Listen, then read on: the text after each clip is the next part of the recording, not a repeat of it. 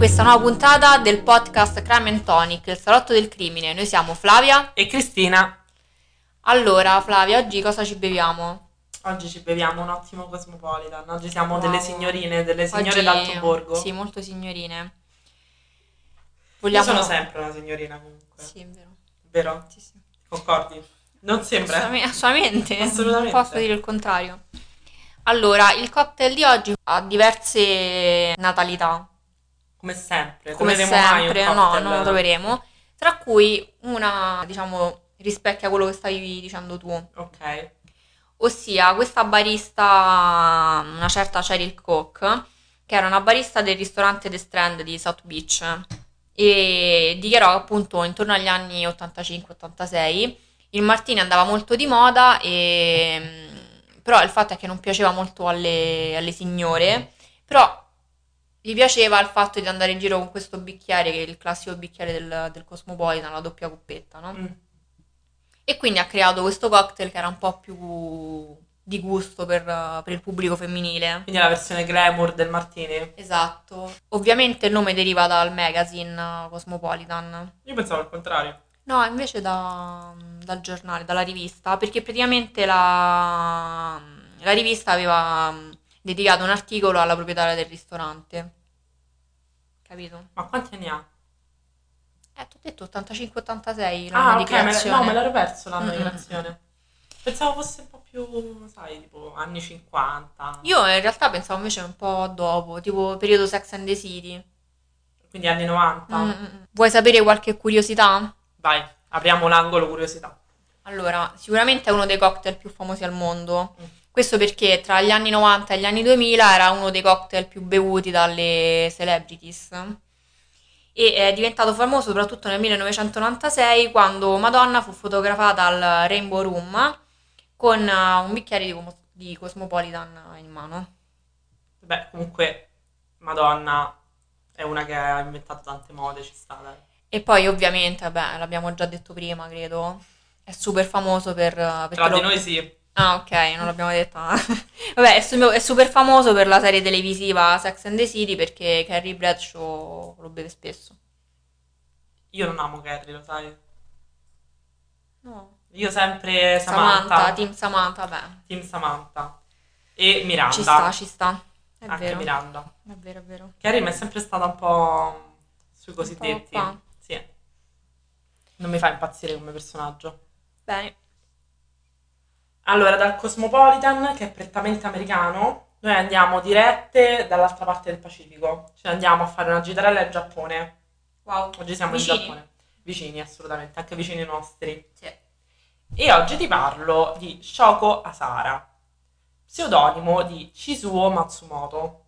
Anche. Anche, sì, sì, in realtà è un altro nome. Perché, Nato... perché è più facile da pronunciare. Shoko. Cioè più utile. È nato a Yatsushiro il 2 marzo del 55, quindi parliamo di un pesci ascendente gemelli. Uno psicopatico già per, Uno psicopatico. Per, già di nascita. Assolutamente. Comunque, davvero, ascendente gemelli è una persona di cui non ti puoi fidare. L'abbiamo già riscontrato, questa è la seconda volta. Io continuerò con le carte astrali e vediamo quante volte lo, lo incontriamo. Allora, Asara è nato in una grande famiglia di umili condizioni che eh, produceva tatami, no? I tappeti. Sì, sì. Ok. Dalla nascita ha sviluppato un glaucoma infantile che l'ha portato a perdere la vista dall'occhio sinistro e dall'occhio destro comunque ad avere una vista molto, molto bassa. Per cui ha frequentato una scuola apposita per ciechi. Adesso in questa scuola lui che fa? Fa il bimbo carino, tranquillo, che impara e studia. No! Diventa un bullo.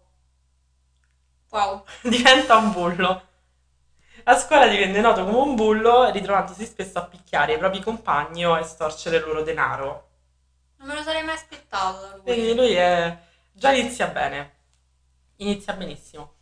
Si diploma nel 1977 e si dedica subito allo studio dell'agopuntura, che è comunque una, una professione molto um, praticata dalle persone ipovedenti in Giappone.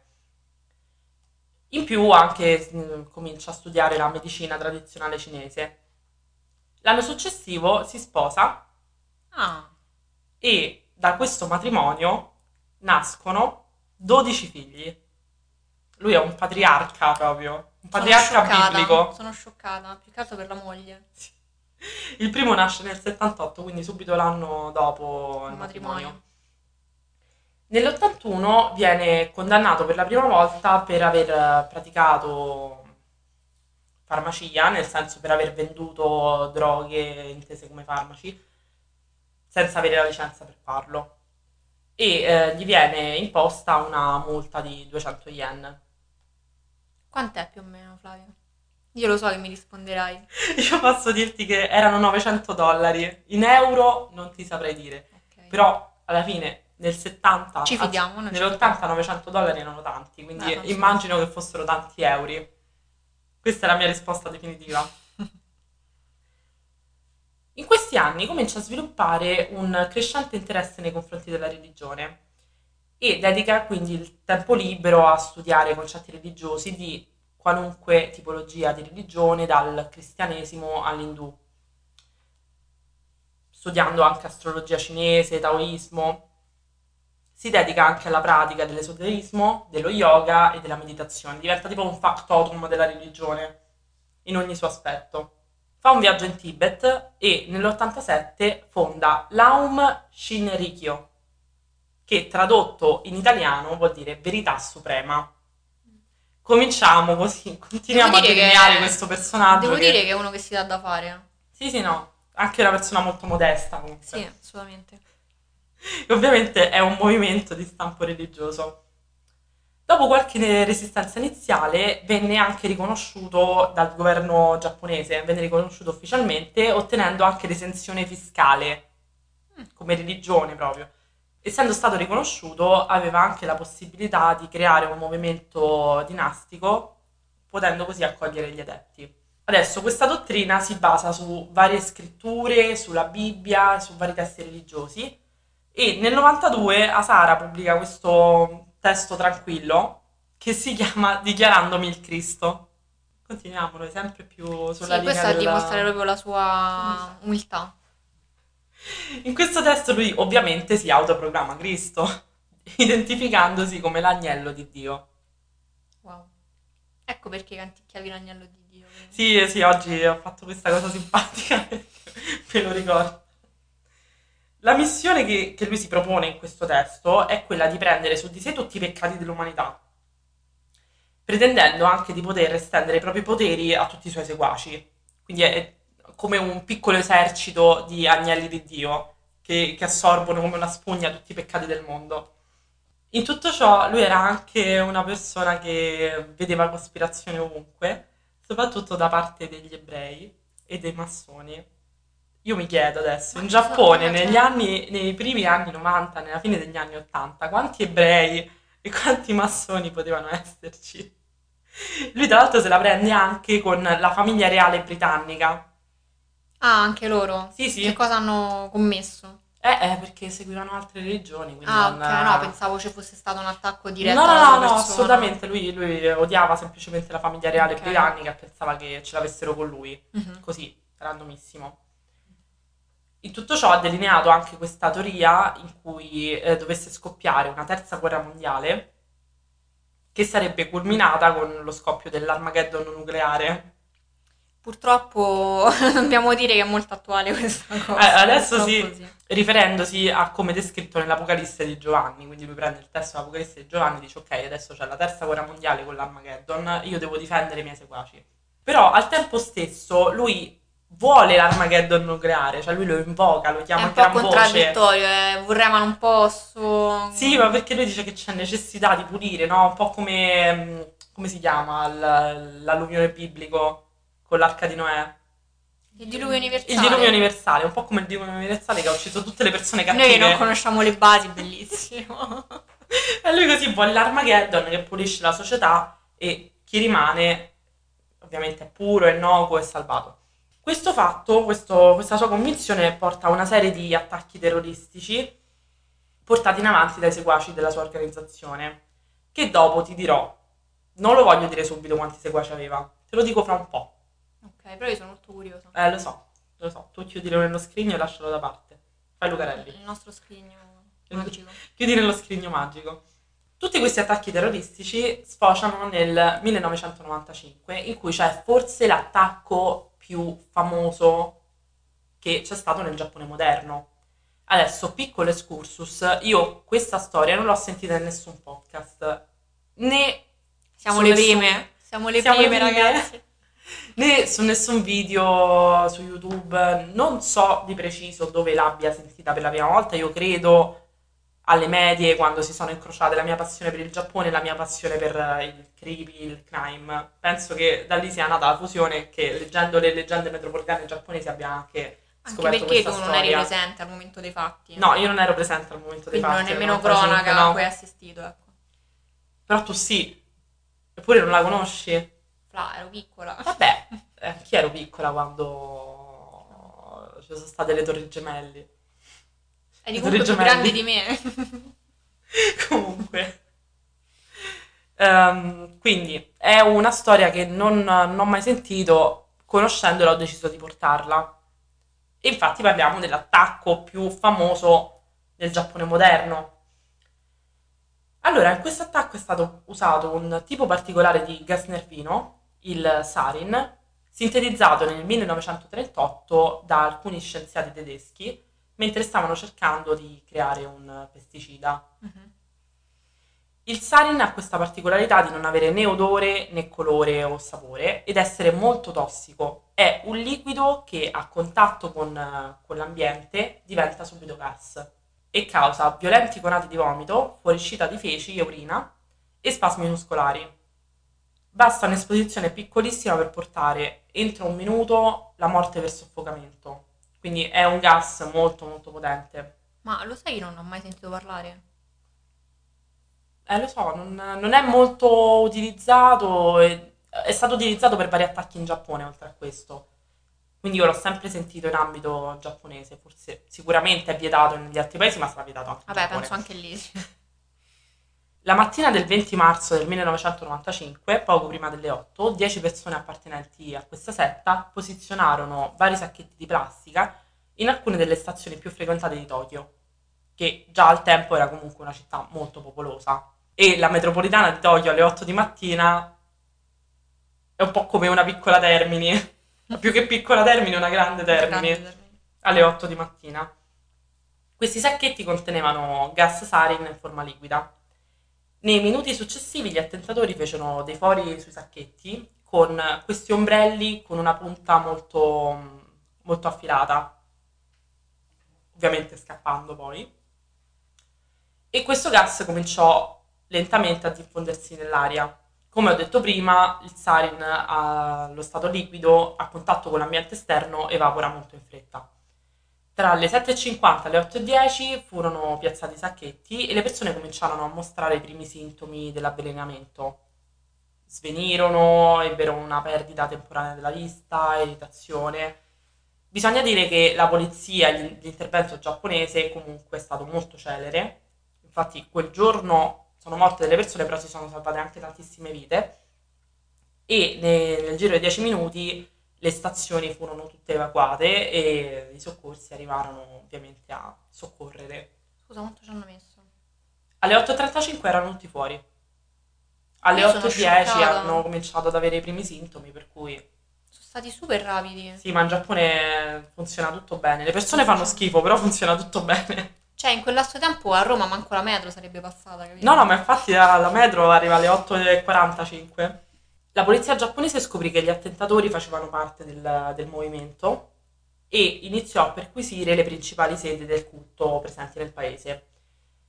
In queste sedi trovarono le seguenti- i seguenti oggetti: ordini esplosivi, armi chimiche, armi biologiche, un elicottero militare, laboratori per produrre LSD e metanfetamine Fondamentali per la guerra. fondamentali, milioni di dollari in oro e persone rinchiuse in celle. Ma chi erano queste persone? Eh, chi erano opponenti alla, alla setta, erano persone che professavano la loro fede diversa ovviamente da, da quella della setta. La setta venne quindi dichiarata organizzazione terroristica e 150 fedeli vennero arrestati per diverse imputazioni. Nel frattempo Asara si è dato, è fuggito e venne arrestato il 15 maggio, quindi comunque ha fatto anche una fuga sicuramente più lunga di quella di Rockefeller. Viene arrestato il 15 maggio e lo stesso giorno fu recapitato anche un pacco bomba al governatore di Tokyo che fece saltare il dito della mano della segretaria. Quindi pensa che, che psicopatici. Direi di sì. Asahara venne quindi processato e nel 2004 gli è stata imputata la condanna a morte, Mhm. perché in Giappone c'è ancora. Tra l'altro ho controllato la lista dei condannati a morte che vengono uccisi ogni anno e effettivamente anche altina. Ah, quindi Ci cioè, sono- poi avvengono queste Sì, esecuzioni? sì, ci sono, Ah, tra l'altro per impiccagione. crudeli. Crudeli sì. Tra l'altro gli unici anni che non hanno avuto esecuzioni sono il 2011 e il 2020 per ovvi motivi. E è un paese che effettivamente, zitto zitto, comunque fa un sacco di esecuzioni l'anno. Non lo sapevo. Una decina, eh, però. Beh, rispetto agli altri paesi dove esiste, poi in realtà però non è che venga proprio applicata, no? Sì, no, infatti, ma anche negli Stati Uniti d'America, che è il paese per eccellenza Mhm. per le esecuzioni, comunque, a parte che sono rimasti pochi stati che le fanno, poi comunque non, non vengono quasi mai eseguite negli ultimi cinque anni. Hanno provato a ricorrere in appello, però gli hanno rifiutato ovviamente la richiesta. La condanna di Asahara è stata eseguita nel 2018, che è l'anno in cui hanno ucciso più persone, una ventina. Dovevano liberare dei posti. Eh, evidentemente. Le ragioni di questo attentato, tra l'altro, non sono chiare. Secondo le indagini, gli attentatori scoprirono che la polizia aveva intenzione di perquisire le sedi e ordinarono l'attacco per distogliere l'attenzione, cosa che in questo caso non è evidentemente andata a buon fine perché li hanno scioccati subito. Mi sembra che poi ne abbia decretato la, la fine di questo Sì, culto, no, infatti. Ah, tu mi devi dire ancora quante persone... Sì, ti devo ancora dire quante persone, aspetta. La pubblica accusa affermò invece che Sara voleva destabilizzare il paese con una serie di attentati perché voleva fare un colpo di Stato Me lo e aspetto. diventare re del Giappone. Me lo aspetto da lui. Dimmi se non ci senti il gemelli qui. Mm. La difesa invece ha sempre sostenuto che Sara mh, fosse stato tenuto all'oscuro da, da parte degli adepti. Era innocente. Sì, Non c'entrava, sapeva nulla. Anche lui salutava sempre. E ovviamente negli anni hanno tentato di appellarsi contro la, la condanna, ovviamente non riuscendoci Sappiamo mai. non è andato a buon fine. Altri 13 membri della setta sono stati processati, eh, 4 dei 5 esecutori materiali sono stati condannati a morte, uno all'ergastolo. Nessuna di queste sentenze comunque è stata ancora applicata sulla Sara.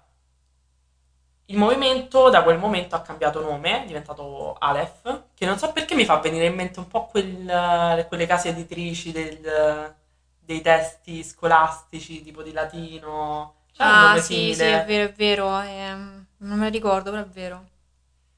Adesso conta un centinaio di adepti ed Ah, è tenuta quindi- sotto controllo dalla sorveglianza della polizia. In precedenza, prima dell'attacco terroristico, avevano 10.000 fedeli in Giappone e 30.000 in Russia. Ma perché in Russia? Ma che ne so? Comunque, ovviamente, il processo è il processo de- del secolo In Giappone? in Giappone.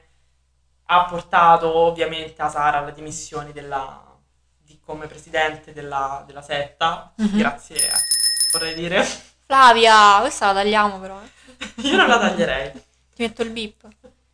Infatti, metti il bip per impedire che l'organizzazione venisse sciolta. Vabbè, diciamo che passare da 40.000 adepti a 100 comunque non è che abbia mantenuto molto in vita la setta. Nel corso dei vari processi, ovviamente, anche altri discepoli hanno testimoniato contro Sara, ma diciamo che non, non c'era comunque niente da fare per salvare sto Cristo rinato. E comunque nel 2012 hanno, hanno accertato che ci sarebbe stata la- l'esecuzione, effettivamente poi il 6 luglio del 2018 l'hanno, l'hanno ucciso.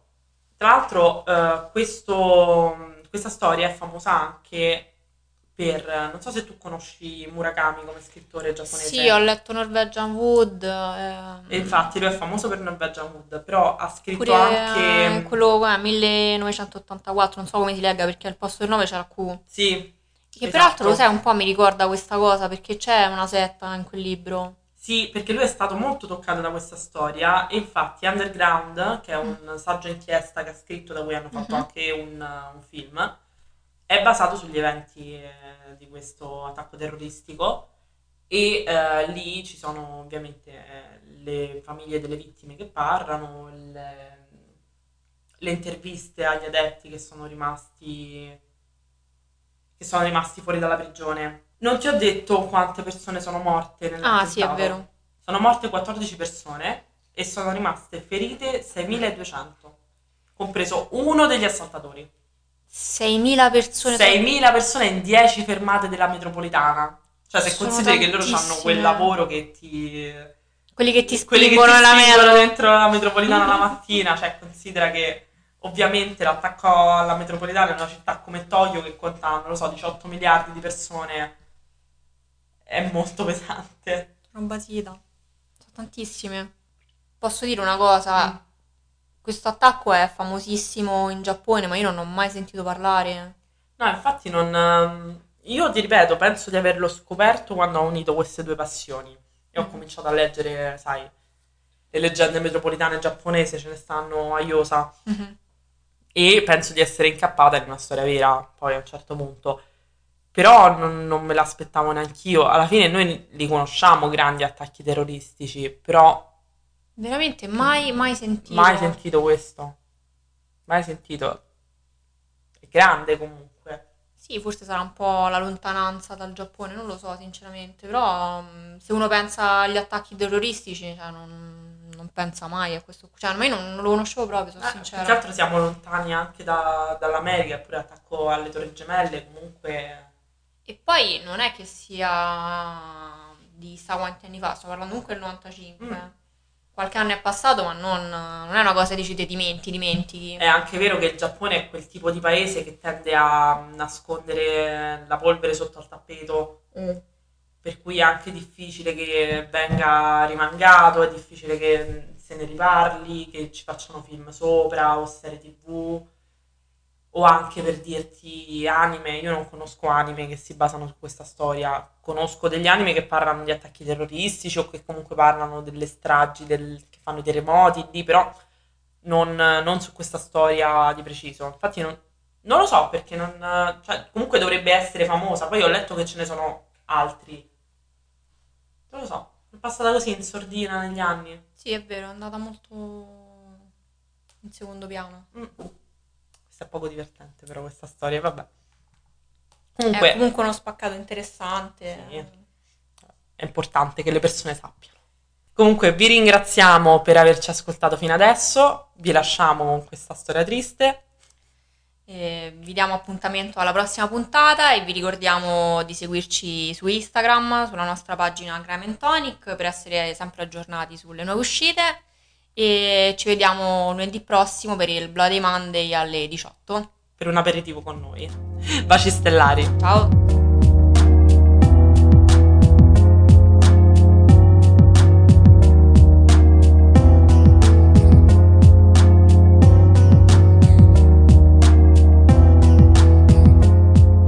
E questa è la maxi storia di come la mia vita è cambiata, capovolta, sotto sopra sia finita, seduto su due piedi qui con te, ti parlerò di Willy, super figo di Belè.